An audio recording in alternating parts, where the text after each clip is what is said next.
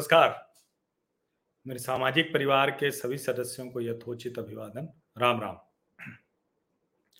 ममता बनर्जी जो प्रत्याशित था, जो होना तय था, वो हो गया और ममता बनर्जी भवानीपुर से शानदार तरीके से चुनाव जीत गई हैं।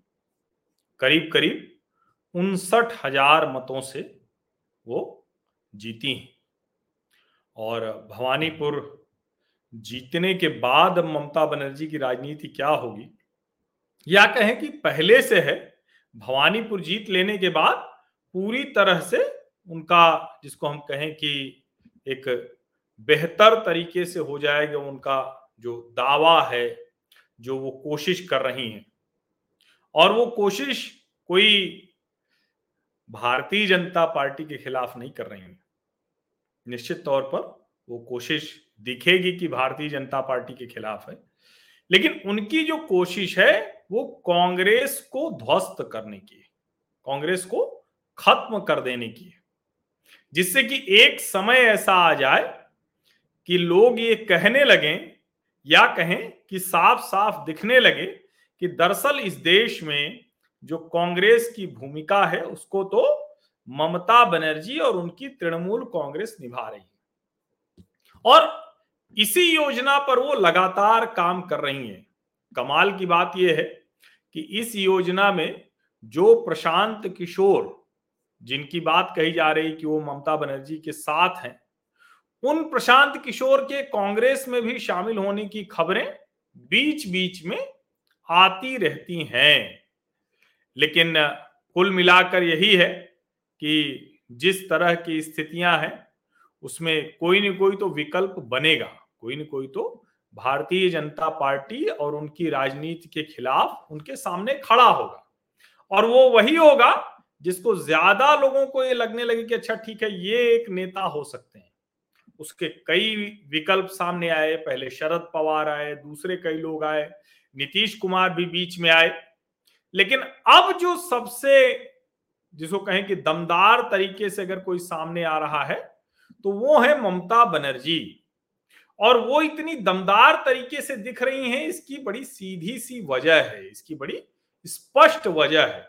और वो वजह ये है कि देश में भारतीय जनता पार्टी की जो आक्रामक राजनीति है उसको जवाब देने में अगर कोई सक्षम नेता दिख रही है तो वो ममता बनर्जी। अब उस पर हम बहुत बात करते रहते हैं, फिर से बात करेंगे कि जिस तरह से राजनीतिक हिंसा हो रही है, जिस तरह में पंजाब में, पश्चिम बंगाल में हिंसा का सामान्यीकरण कर दिया गया है, वो सब हम चर्चा करते हैं, वो फिर करेंगे। लेकिन अभी की स्थिति क्या है कि ममता बनर्जी 213 से ज्यादा सीटें जीतकर पश्चिम बंगाल की निर्विवाद नेता है। प्रचंड बहुमत उनको मिला है। जो लोग उनको छोड़ कर गए, हाथ जोड़ कर वापस आ रहे हैं, चाहे वो मुकुल रॉय हैं या दूसरे लोग हों।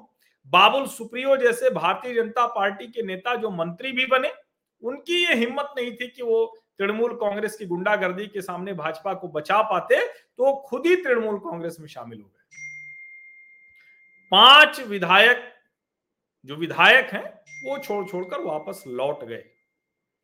अब इस सब के बीच में भारतीय जनता पार्टी, भले ही उसके विधायक जा रहे हो या कोई भी स्थिति हो, लेकिन अभी एक चीज और तय हुआ भवानीपुर से। जब 58,000 से जीत रही हैं ममता बनर्जी, तो उसमें यह भी एक तथ्य है कि भारतीय जनता पार्टी की प्रियंका टिब्रेवाल जो वकील हैं, जिन्होंने कलकत्ता उच्च न्यायालय में याचिका डाली थी पोस्ट पोल वायलेंस पर, वो प्रियंका टिब्रेवाल 25,000 मत पा जाती हैं। अब भले ही उसको आप समीक्षा करें कि वो तो हिंदी भाषी हैं, नॉन बंगाली हैं, गैर बंगाली लोग बहुत ज्यादा हैं वहां उस विधानसभा में, फिर भी ममता जी कैसे जीत गई। तो 2011 से लेकर अभी तक, और 2011 का विधानसभा का उपचुनाव लड़ा था उन्होंने यहां से, तब से लेकर अभी तक वो लगातार सीट तृणमूल कांग्रेस के पास है। ममता बनर्जी हो या ममता बनर्जी न हो, वो सीट अच्छे अंतर से जीतते हैं। और अभी भी शोभन देव छोड़े उनके लिए, तो वो जीत गई। नंदीग्राम में गई थी तो बहुत नजदीकी मुकाबले में हार गई थी। ये सब क्या बताता है? दरअसल उसके लिए आपको ये जानना पड़ेगा कि कितने वोट मिले वहां सीपीएम प्रत्याशी को।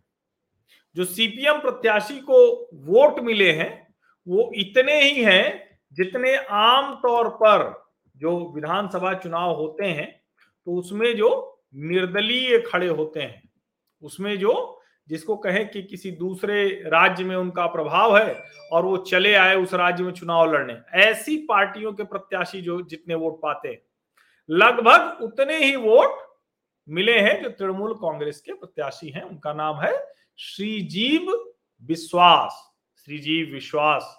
तो वो इतना ही उनको मत मिला है।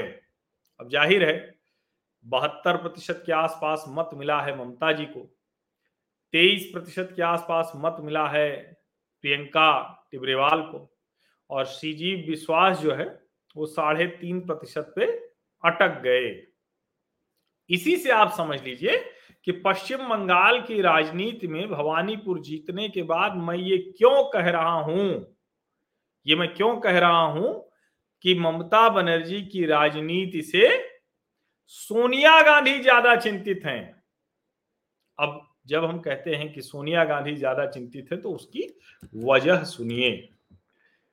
ममता बनर्जी और उनकी पार्टी अब बहुत स्पष्ट तौर पर देख रही है कि देश में भारतीय जनता पार्टी का, नरेंद्र मोदी का कोई विकल्प नहीं है। तो मोदी शाह को चुनौती कौन देगा? ममता बनर्जी और उनके भतीजे अभिषेक बनर्जी। जो मुकुल रॉय या दूसरे नेता थे जिनको भ्रम था, वो बाहर जाकर भाजपा में जाकर लौट चुके। अब सोचिए कहां निशाना लगा रही ममता बनर्जी? 3 राज्यों पर। वो 3 राज्य हैं त्रिपुरा, मेघालय और गोवा।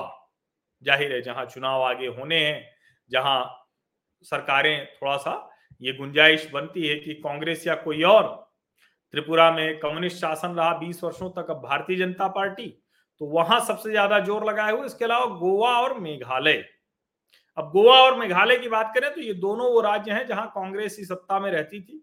और मेघालय की अगर बात कर ले तो मेघालय में 2010 से 2018 तक 8 वर्षों तक मुकुल संगमा मुख्यमंत्री रहे कांग्रेस के। अभी वो 13 कांग्रेसी विधायकों के साथ तृणमूल में शामिल हो सकते हैं। अब 13 की गिनती आपको लग रही हो कि अरे इतना कैसे लेके जाएंगे कांग्रेस से, तो 4 तो उनके घर में विधायक है।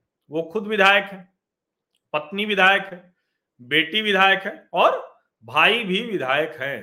तो इस तरह से 4 विधायक तो उनके घर में ही है। उसके अलावा जो बचे विधायक हैं वो भी आ जाएंगे। अब सवाल ये है कि जो मेघालय है उसको क्यों इस तरह से देख रहे हैं? क्योंकि ममता बनर्जी को लगता है कि अगर हम मेघालय में ठीक से गए तो वहां भी चुनावी लड़ाई ठीक लड़ सकते हैं। मेघालय के कांग्रेस के प्रभारी कौन रहे हैं पता है आपको? ये बड़ा महत्वपूर्ण है, जानना चाहिए। जो लुइज़िन्हो फलेरो, ये लुइज़िन्हो फलेरो कौन है?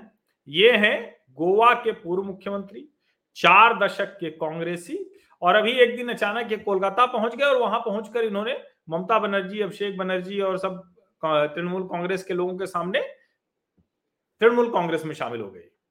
लुइज़िन्हो मेघालय के प्रभारी भी रहे हैं।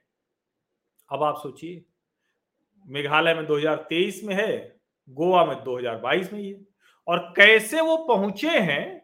उनका कहना है किसी कांग्रेसी नेता ने या किसी तृणमूल कांग्रेस के नेता ने उनको नहीं पहुंचाया है यहाँ। वो कह रहे हैं कि वो दुखी बहुत थे, बड़ी मुश्किल थी मेरे लिए, मैं कांग्रेसमैन हूं, हमारे एक जैसे आदर्श हैं, सिद्धांत हैं, और जब मैं तृणमूल कांग्रेस ज्वाइन कर रहा हूं तो मेरा सपना यही है कि कांग्रेस परिवार को एक साथ वापस लेके आ जाऊं, कांग्रेस फैमिली को यूनाइटेड कर दूं। मुख्य लक्ष्य क्या है? भाजपा को हराना। अब ममता बनर्जी के लिए ये जो मुख्य लक्ष्य भाजपा को हराना है, इसीलिए देखिए अखिलेश यादव खामखा वाली स्थिति में भी लेकिन तुरंत बधाई दे दी, कहा एकदम जीत गए, यही है। और प्रशांत किशोर इन सब के बीच बड़ी कड़ी बन सकते हैं। अब वो कैसे बन रहे हैं? जो लुइज़िन्हो फलेरो हैं, इनको भी आईपैक के मेंबर मिले, फिर प्रशांत किशोर मिले और उन्होंने कन्विंस किया कि कांग्रेस से रिश्ता तोड़ लो। अब कहा जा रहा है कि पंजाब में कैप्टन अमरिंदर को हटवा के सिद्धू बनवाने वाले प्रशांत किशोर हैं। तो क्या प्रशांत किशोर हर जगह कांग्रेस को कमजोर कर रहे हैं या इतना कमजोर कर देना चाहते हैं कि राहुल गांधी कहें कि नहीं नहीं प्रभु आइए, आप ही संभालिए पीके जी, जैसे कन्हैया कुमार ने कहा कि अब हम आए हैं ये पार्टी ठीक करने। चूंकि अब सीपीआई की क्या स्थिति है आप जान ही रहे हैं, बेगूसराय से लड़े 4 लाख वोटों से हार गए। जो यहां भी अभी लड़े तो श्रीजीब विश्वास 5,000 मत पाए हैं। तो कुल मिला के क्या है कि कम्युनिस्ट पार्टियां तो खत्म हो रही हैं। तो चाहे कम्युनिस्ट हो चाहे कांग्रेसी हो, वो अपना ठिकाना खो रहे हैं। कांग्रेस में जो कम्युनिस्ट आ रहे हैं उनको लग रहा है कि थोड़ा सा यहां से बेहतर जाएंगे, कांग्रेस से जो तृणमूल में जा रहे हैं उनको लग रहा है थोड़ा और बेहतर जाएंगे। अब तो यहां तक चर्चा चल रही है कि दो बड़े नेता G23 के, G23 वही है ना गुलाम नबी आजाद, कपिल सिब्बल, मनीष तिवारी, ऐसे ऐसे जो हैं लोग, कहा जा रहा है कि उसमें से भी दो बड़े नेता वो आ सकते हैं तृणमूल कांग्रेस में। हालांकि जब तक ज्वाइन न कर ले नेता तब तक वो जाता नहीं है, और जब पहुंच जाता है तो कहता है कि हम तो जाने ही वाले थे, क्या करें, बड़ी मुश्किल थी वहां।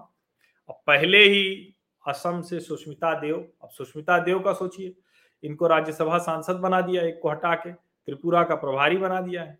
यशवंत सिन्हा, मुकुल रॉय, बाबुल सुप्रियो तो भाजपा से आए, यशवंत सिन्हा भी पहुंच गए। और सोचिए जवाहर सरकार को राज्यसभा भेज दिया, जिसको कांग्रेस ने ही पूरी तरह से एक कहे कि बड़े पदों पर रखा और उनको खूब, जिसको कहते हैं जहां जहां मलाईदार पद रहे वहां उनकी नियुक्ति कांग्रेस ने की।